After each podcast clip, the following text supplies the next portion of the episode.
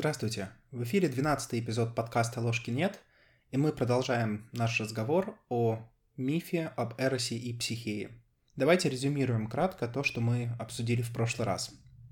Легенда об Эросе и Психее рассказывает нам о женской индивидуации, о том, как растет и развивается женское сознание. В противовес тому, что, например, говорит Мария Луиза фон Франц, мы все-таки рассматриваем миф об Эросе и Психее именно как женскую индивидуацию, а не как развитие феминности в мужчине, по ряду причин, многие из которых мы обсуждали в прошлый раз. Но самая простая причина, лежащая на поверхности, заключается в том, что главным героем этого мифа является Психея, женщина. Не Эрос, не Афродита, не Зевс, не Пан, не кто-либо иной, а именно Психея, именно женщина. И обычно в мифе главным действующим лицом является сознание, является герой, является эго. И раз в данном случае оно представляет собой женский персонаж, то логично предположить, что это все-таки миф именно о женской индивидуации. Итак, с чего начинается тот миф?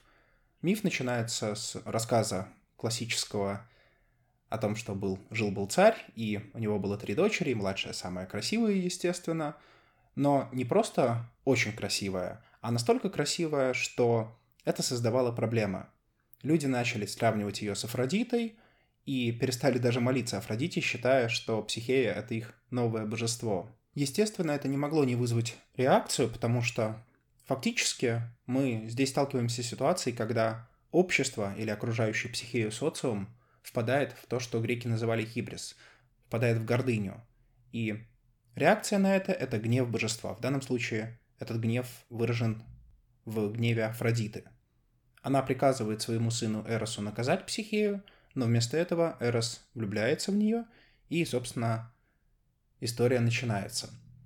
Оракул, к которому обратился царь, предсказывает, что ни один смертный не возьмет Психею замуж, и это, в общем, подтверждается тем, что никто к ней и не сватался, поэтому царь решает отвезти ее на утес и, собственно, оставить ее там.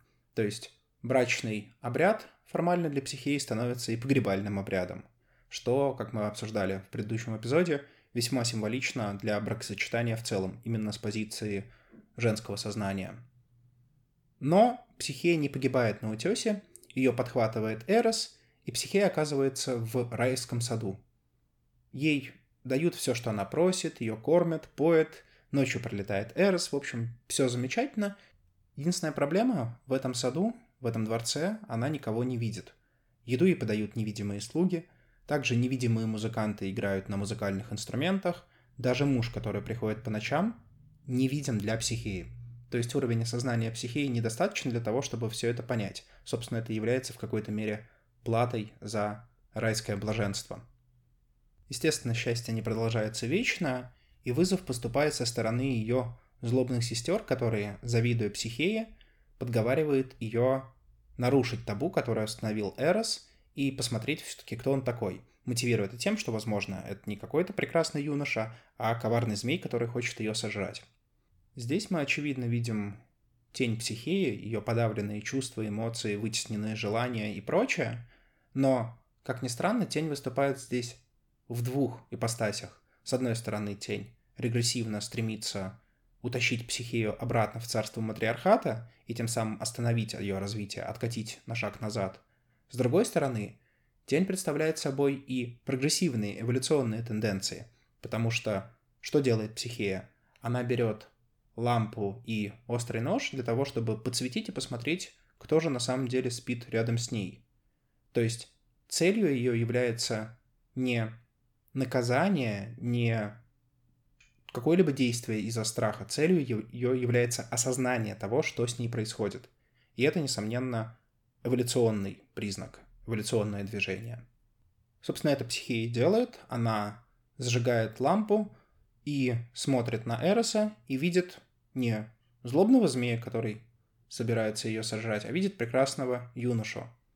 Однако случайно она проливает на него масло, Эрос обжигается, стонет от боли, видит, что Психея нарушила его табу и улетает. И, собственно, тем самым райская жизнь Психеи заканчивается. Однако заканчивается не просто так, потому что по факту именно в этот момент начинается героическое путешествие Психеи. То есть какой вывод из этого всего мы можем сделать? Что именно тень явилась тем стимулом, тем катализатором, тем эволюционным фактором, который сподвиг Психею на развитие, на начало ее пути. Именно вот эта самая амбивалентность тени и является подобным стимулом. Далее мы услышали о том, что Психея встречает Пана, который ее успокаивает и говорит, что ей следует молиться именно Эросу, тем самым, опять же, указывая на амбивалентность того, что от кого она пострадала, кого она обидела, тому она и должна молиться, чтобы ее путь прошел успешно. Фактически Пан, который, по мнению Ноймана, выражает всю полноту природного бытия, дает Психее некий аналог маршрута, то есть тем самым немного структурирует ее путешествие. Она идет, она пытается заходить в разные храмы, но богини-матери, такие как Гера или Деметра, они не хотят ссориться с Афродитой и не хотят иметь ее в качестве врага, поэтому они отказывают помощи Психее, и той не остается ничего делать, кроме как идти на поклон к Афродите. Естественно, первое, что начинает делать Афродита, это издеваться и насмехаться над Психеей. В какой-то мере это заслуженная история, несмотря на то, что, если посмотреть сверху на всю ситуацию, кажется, а чем, собственно, Психея провинилась? Чем Психея заслужила подобное отношение со стороны Афродиты? Ведь не она впала в гордыню, а мир вокруг нее впал в гордыню. Здесь мы подходим к очень универсальной и очень важной мифологеме искупления. Это частично можно, кстати, услышать и в более современной интерпретации, например, об этом же пишет Ирвин Ялом в «Экзистенциальной психологии», о том, что человек ответственен не только и не столько за свою жизнь, сколько и за окружение. То есть хибрис, в который впали те, кто окружали Психею, в какой-то мере является и ее грехом, и этот грех необходимо искупить. Искупление может быть разным. Например, классическая христианская мифологема через страдания Христа искупает все человечество. Другой вариант искупления — это искупление короля рыбака в «Легенде о Грале», о которой был предыдущий мини-цикл нашего подкаста. Там ведь тоже Персиваль должен искупить грех, должен исцелить рану короля рыбака, но при этом не Персиваль был тем, кто эту рану нанес, по крайней мере, несознательный Персиваль. То есть везде мы видим очень похожий контекст, очень похожую канву. Есть некий грех, который был совершен, возможно, не напрямую героем, но грех должен быть искуплен для того, чтобы герой мог развиваться. И герой должен в какой-то мере смириться даже с этой ситуацией и не пытаться восставать, потому что к чему приведет восстание, оно приведет уже к другой мифологеме, мифологеме Люцифера, мифологеме Каина, мифологеме Прометея. Итак, Афродита поизмывалась над Психеей и теперь будет давать ей задание, чтобы Психея облажалась. По крайней мере, так говорит сюжет. Однако, на самом деле, конечно, здесь речь идет о более глубокой истории. Фактически, Афродита, пусть и в такой немного странной форме, выступает в роли учителя для Психеи, которая просто еще не готова к полноценной встрече с Эросом. То есть те задания, которые дает ей Афродита, они на самом деле несут очень глубокий смысл и являются развивающимися. Несмотря на то, что, конечно, Афродита отыгрывает здесь образ злой мачехи, как, например, всем известная злобная мачеха из сказки о Золушке. Первое задание также очень похоже на то, что получила Золушка. Афродита рассыпала разные семена и дала Психее задание разобрать и разделить семечко к семечку из общей кучи. То есть здесь мы имеем следующую канву. Есть набор мелких семян, которые вместе смешаны, и их нужно разделить. Что это может символизировать? Мне кажется, что здесь могут быть разные интерпретации, как на уровне бессознательного, так и на уровне сознательного. Нойман, например, пишет, что всякая груда перемешанных семян, зерен, плодов зачастую выражает неупорядоченное скопление плодотворных тенденций и потенциальных возможностей. В данной форме они представлены в феминной природе по версии Афродиты, и подвиг Психеи вносит порядок в этот сумбур, и тем самым впервые открывает доступ к дальнейшей разработке этих ресурсов. То есть есть некий набор бессознательных вещей, бессознательных идей, комплексов и прочего, и чтобы с ними как-то активно взаимодействовать, чтобы их можно было в дальнейшем использовать, там необходимо навести некий порядок. И, собственно, первое задание фактически символизирует это. Альтернативный вариант может быть и на уровне сознания, когда в жизни наступает такой период, когда есть очень много разных дел, очень много разных стремлений, желаний, задач, обязанностей, и в этом хаосе ориентироваться практически невозможно. И первое действие, которое обычно в таких случаях рекомендуют делать, это навести некое подобие порядка. То есть, может быть, не решить каждую проблему и не сделать каждое дело, но, по крайней мере, разгруппировать их и осознать масштаб трагедии, и дальше понять, как все эти накопленные проблемы, все эти накопленные дела можно одно за одним сделать. Пока нет порядка, пока есть только хаос, с этим работать абсолютно невозможно. Более того, каждый раз смотря вот на этот огромный дракон обязанностей, человек просто не будет в состоянии даже морально подступиться, потому что с какой стороны не подступайся, везде ты видишь, к сожалению, пятую точку. Однако, расструктурировав это, дракон превращается уже в набор коробочек, каждую из которых можно потихоньку разобрать и посмотреть, и, соответственно, сделать. Как же Психея справляется с этим заданием? На помощь ей приходят муравьи, которые в огромном количестве появляются и начинают, собственно, сортировать и отделять одни зерна от других. В чем здесь символизм муравьев? Почему именно муравьи? Здесь тоже можно подойти с разных сторон. Прежде всего, можно вспомнить, что именно муравей является священным животным Деметры, богини Земли, которая и может представлять собой вот тот самый первоначальный урбарический хаос, который есть в бессознательном Психее. С другой стороны, муравей часто символизирует экономность, благоразумие, трудолюбие. В народной христианской традиции также считается, что муравей способен отделять правду от лжи, потому что он путешествует между двумя мирами, между миром подземным и миром подлунным. Таким образом, символизируя все эти качества, которые будут необходимы Психее для того, чтобы выполнить это задание, муравей вполне вписывается в канву этой истории. Итак, получается, первое задание помогает Психее как-то совладать с тем урбарическим бессознательным, которое в ней присутствует, и разложить его по полочкам, дабы дальше его можно было использовать уже в дальнейшем развитии.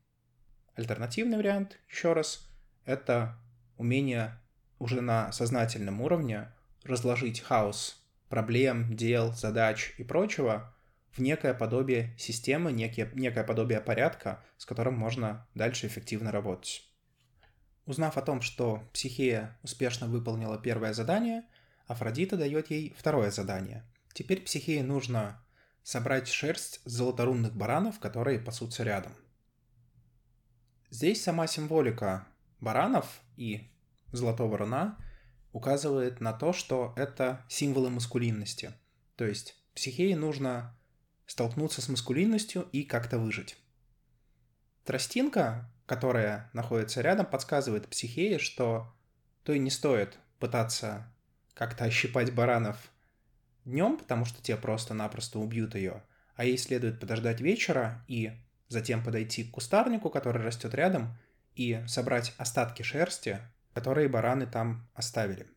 И здесь можно задать вопрос, почему женщина должна подбирать какие-то там остатки каких-то там маскулинных баранов, когда она может просто взять, заколоть барана, содрать с него шкуру и вернуться с триумфом, как сделал бы мужчина. Вспомните, когда мы обсуждали «Легенду о Грале», одна из первых побед Персиваля — это победа над Красным Рыцарем. И это не мирная победа, где Красный Рыцарь был повержен и отправился к королю Артуру. Нет, Персиваль просто взял и убил его, и захватил его доспехи, сняв их фактически с трупа. То есть чисто маскулинная победа над другой маскулинностью. Вопрос, почему Психея не может поступить так же? Почему женская индивидуация стремится к тому, чтобы хитростью, умом обойти прямую конфронтацию с маскулинной энергией? В целом, наверное, ответ на этот вопрос заключается в том, что да, окей, Психея так может делать. И такие варианты мы также видим в мифологии. Достаточно вспомнить Афину, Нику или, например, Медею. В легенде о Золотом Руне Золотое Руно было похищено Ясоном и компанией с помощью как раз Медеи. Однако, чем закончилась та история не для Ясона, а для Медеи, которая вместо того, чтобы как раз воспользоваться фактически феминной энергией, попыталась получить доступ к маскулинной тем же способом. Закончилась она, мягко говоря, не очень. И здесь, наверное, и кроется ответ на возникшую дилемму и на возникший вопрос, как, собственно, может поступать женщина. Женщина может поступать и так, и так. Вопрос в том, какую цель она преследует. Если речь идет об индивидуации, о развитии соответствующей части женщины, то прямая конфронтация с маскулинностью вряд ли особо поможет, потому что она не соответствует той конве, которая описана в мифе об Эросе и Психее. То есть это другая история, которая также возможна, и в которой, в принципе, наверное, нет ничего плохого, если это является сознательным и прямым выбором. То есть у любого человека всегда есть возможность выбирать, какому пути следовать. И это одна из тех точек, на которой можно повернуть налево или повернуть направо, в зависимости от решения. Однако, если мы говорим именно о развитии женского персонажа, о женской индивидуации, то прямая конфронтация в таком мифе, в таком ключе будет просто-напросто гибельной, и бараны просто уничтожат Психею. Поэтому Психее следует дождаться вечера и с помощью хитрости получить Золотое Руно, что, собственно, Психея и делает. В какой-то мере это можно описать как символическую победу над архетипом отца, над отцовским Ураборосом, потому что вместо прямой конфронтации, которая характерна для более ранних стадий, здесь победа достигается полностью за счет феминного аспекта, причем эта победа полная и безоговорочная. Следующее задание, которое Афродита дает Психее, третье задание, заключается в том, что Психея должна принести воды из источника, который питает подземные реки Стикс и Коцит.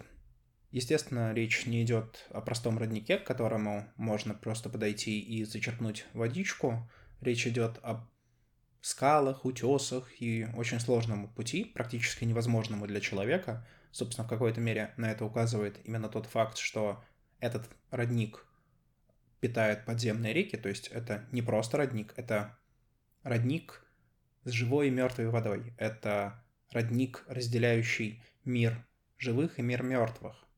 И доступ к нему получить просто так — это не самое простое занятие. И опять же, если мы говорим о женской индивидуации, то прямой подход, прямой маскулинный подход к завоеванию, он в данном случае также не годится, потому что он закончится гибелью, ровно по тем же причинам, что мы обсуждали и во втором задании. Но здесь на помощь Психее приходит орел. Орел, как символ Зевса, то есть архетипического отца, приносит ей склянку с водой из этого родника. Что это означает мифологически? Это означает, что, научившись работать с маскулинностью, на первом этапе отделив зерна от плевел, на втором этапе научившись достигать результата и победив отцовский Ураборос, Психея фактически получила доступ к более высоким слоям своей маскулинности, которые символически выражены в форме орла. И именно этот доступ к уже, скажем так, продвинутой маскулинности позволяет ей третье задание таки выполнить. Несмотря на то, что кажется, что орел — это некий вариант Deus Ex Machina, но по факту, конечно, первые два задания являются подготовительным. Если бы их не было, то и орел бы никакой не пролетел. Именно победа над отцовским Ураборосом с помощью феминности, именно структурирование бессознательного со стороны Психеи и позволило ей получить доступ к более высоким формам той маскулинности, которая в ней присутствует, к маскулинности в форме духа, в форме орла. Последнее, четвертое задание, которое получает Психея от Афродиты, конечно, самое сложное и самое страшное. Психея должна спуститься в подземный мир и получить специальную коробочку от Персефоны, владычицы подземного мира. Конечно, любое путешествие в подземный мир сопряжено с трудностями. Более того, если мы вспомним легенду о Граале, то там концовка остается открытой. Персиваль во второй раз не попадает в замок Грааля.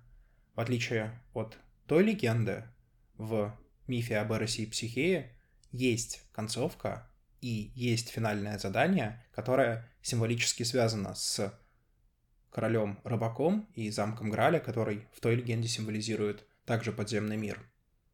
В данном случае Психея оказывает помощь уже не животное и не тростинка, не природные символы, а башня. Чем характерна башня? Тем, что это квинтэссенция множества символов. Конечно, башня символизирует прежде всего человеческое достижение, потому что башня строилась людьми и является постройкой, то есть символом человеческого сознания, человеческого развития. Несомненно, по своей форме башня напоминает фаллический символ, отсюда мы можем очевидно сослаться на маскулинность. Так же, как справедливо замечает Нойман, башня является и символизмом Великой Матери. Поэтому, получается, в этом строении сочетается множество разных уровней, множество разных смыслов, и в том числе сочетаются мужское и женское, маскулинность и феминность. Башня рассказывает Психее, что ей нужно взять с собой в подземный мир, чтобы дойти до Персефоны и вернуться обратно, а также предупреждает ее о ряде сложностей, с которыми та может столкнуться, о ряде испытаний, которые она должна пройти. Психея берет с собой 2 ячменные лепешки, ими она накормит на пути туда и на пути обратно Цербера, трехголового пса, который охраняет подземное царство. Также башня говорит, что нужно взять 2 монетки, собственно, по одной за раз на путь туда и путь обратно для Харона, который, как известно, бесплатно покойничков не перевозит, а только за плату. Также при путешествии к Персефоне Психея не должна ни помогать кому-либо, ни останавливаться, ни разговаривать с кем-то. Например, она встречается во время своего путешествия со стариком Окносом, который сматывает и разматывает черно-белый шнур. Окнос в переводе с греческого означает «сомнение», и башня предупреждает Психею, что она не должна останавливаться. Что это означает психологически? То, что когда у нас есть цель спуститься в подземный мир и вернуться, эта цель настолько сложна для достижения, что любая малейшая помеха этой цели, она может закончить наше путешествие существенно раньше, чем нам бы хотелось. И сомнение, нерешительность, все это должно уйти прочь ради того, чтобы достигнуть владычицы подземного мира и вернуться обратно. Другая история, которая также сопровождает Психею в ее путешествии, когда к ней протягивают руки, когда она плывет на ладье Харона, протягивают руки разные люди, прося их спасти. К сожалению, в этом путешествии Психея не должна испытывать и сострадания, потому что если она остановится, если она начнет помогать, то у нее не хватит сил для того, чтобы вернуться из подземного мира. То есть фактически речь идет не только о том, чтобы хорошо подготовиться, взять там ячменные лепешки, монеты и прочее. Речь идет еще о том, что для путешествия необходимо побороть то, что часто связывают с женской природой, сострадание, милосердие. Если проявлять их во время этого путешествия, то назад вы уже не вернетесь. В этом и состоит сложность и практически невозможность подобного путешествия, потому что фактически нужно побороть то, что заложено в личность природой. Еще одним намеком на эту историю является также предупреждение башни, что Психея не должна ничего брать у Персефоны, кроме коробочки, и не должна ничего есть в подземном мире. Ну, во-первых, мы, конечно, помним саму легенду о Персефоне, которая из-за того, что съела гранатовое зернышко, теперь должна проводить часть времени в подземном мире, а часть в подлунном. Но есть и другой смысл у этой истории. Когда Психея приходит к Персефоне, та предлагает ей сесть рядом и покушать, Психея от этого отказывается. Если бы она согласилась, то фактически здесь бы произошло то, что в мифологии называется законами гостеприимства. Когда хозяин предлагает гостеприимство гостю, а гость, соответственно, соглашается, то вступают в действие, скажем так, неформальные правила, по которому между хозяином и гостем возникает отношения, и обе стороны имеют обязательства по этим отношениям. В том числе, если бы Психея стала гостем Персефоны, Персефона могла бы заставить то остаться, и у Психеи бы потом не хватило сил вернуться обратно. Любая форма подобных отношений есть соучастие. И на это в том числе и указывает тот факт, что башня говорит не сострадать, потому что сострадание ведь есть тоже форма соучастия. Если мы кому-то помогаем, то психологически мы начинаем нести ответственность за этого человека в тот самый момент, когда мы ему помогли. Более того, Ялом пишет, что в некоторых племенах, если вы помогаете какому-то человеку, то он будет требовать в дальнейшем от вас помощь, предполагая, что вы не просто можете ему помочь, а вы обязаны ему помочь, потому что раньше вы ему уже помогали. То есть проявление сострадания создает ненужную связь в данном путешествии. И это, в принципе, очень легко аппроксимировать не только на путешествие и спуск в подземный мир, но и на жизнь в целом. Каждый раз, когда мы проявляем сострадание или милосердие, мы должны задуматься о том, хотим ли мы создать между собой и человеком, которому мы помогаем, соответствующую связь. И готовы ли мы нести ответственность за эту связь. Потому что в противном случае часть нашей личности, часть нашей психики останется в этом человеке, а за отказ нести ответственность мы будем нести соответствующую экзистенциальную вину. В общем, Психея успешно доходит до Персефоны, Психея успешно получает баночку и возвращается обратно. Уже пройдя границу между мирами, она решает задуматься, что же в этой баночке. Афродита ей сказала, что в этой баночке будет некое средство, которое богиня будет использовать на небесах, чтобы быть еще красивее. И Психея, задумавшись, решается использовать это же средство для себя, потому что она хочет быть еще более желанным, еще более красивым человеком для Эроса. И Психея открывает баночку, но в баночке ничего нет, а Психею сморяет сон. В итоге получается, что Психея нарушила важнейшее требование, и из-за этого она заснула мертвым сном, ровно как в сказках о красавице и чудовище, о Василисе и прочее. Но тут возникает вопрос, это нарушение хорошо или плохо? Потому что что происходит дальше? Дальше Эрос, каким-то образом узнав о страданиях Психеи, прилетает ей на помощь, будит ее, и после этого завертелась. Зевс решает, что Эросу нужно помочь, и нужно его поженить, чтобы он уже перестал всякую херню творить. В общем, Эроса решают женить на Психее, Психею поднимают наверх, ей там дают бессмертие, всяческие плюшки, в общем, все живут долго и счастливо.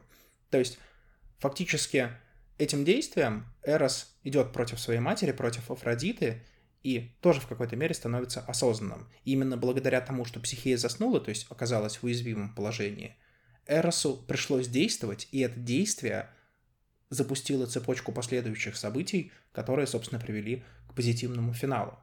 То есть в этом смысле открытие баночки нельзя рассматривать как символ регрессии, потому что именно благодаря этому открытию, в общем-то, миф получил счастливое окончание. Но окей, на это можно возразить, что Эрос-то молодец и проявил дополнительный уровень осознания, но Психея-то все равно облажалась. Тут тоже есть очень тонкая грань. Конечно, если речь идет, например, о ящике Пандоры, который открывают из-за любопытства, и после открытия возникают всяческие беды, здесь есть элемент регрессии. Однако, почему Психея открыла коробочку? Она открыла ее не из любопытства. Она открыла ее не потому, что хотела власти, абсолюта и прочего. Она открыла ее ради любви.